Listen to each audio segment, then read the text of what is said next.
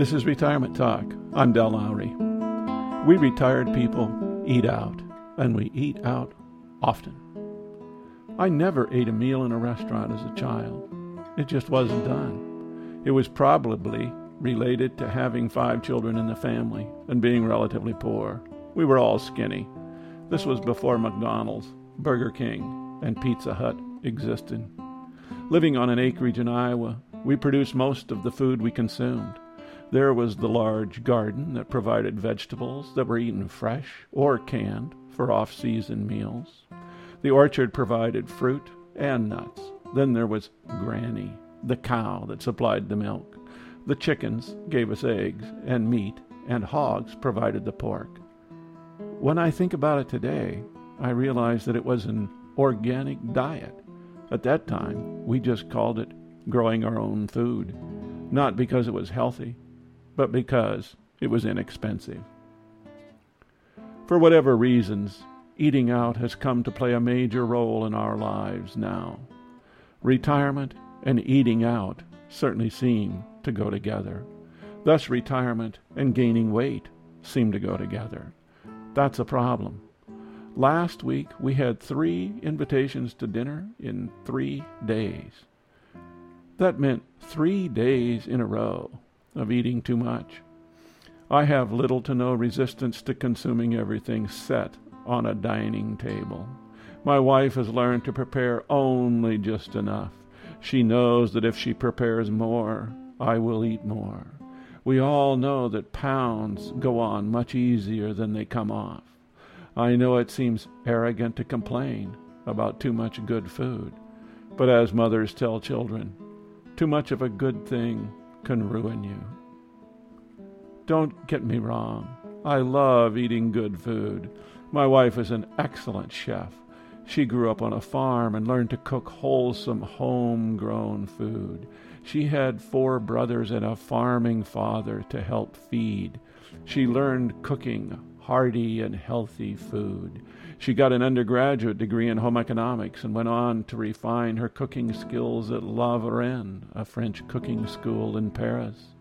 For nearly fifty years, our evening meal has always been carefully prepared, slowly consumed, and enjoyed. Food is important to us. Now that we're retired, our interest in food has continued. We have friends with whom we exchange dinner invitations on a regular basis. The hors d'oeuvres, the wine, the salad, the main course, and then the delectable dessert are always savored and discussed. On top of the evening dinners, there are lunches. It's so easy to say or hear, let's do lunch. Then it's off to the restaurant overwhelming temptation greets us at the door. Too many calories are sure to invade and find lodging. That's a problem. When we retire or age, our metabolism slows. We all wonder why our appetite doesn't also decline with aging, but so far that has not been my experience. The appetite is as healthy as ever. When I was a child, a double dipped ice cream cone was my daily dream. If only I could afford to stop at the Highlight Cafe for a chocolate rocky road. That would make my day. As a youth, metabolism was not a problem. Money was. Retirement reversed the situation. Just when your wallet can afford a double dipper on a daily basis, your waistline can't.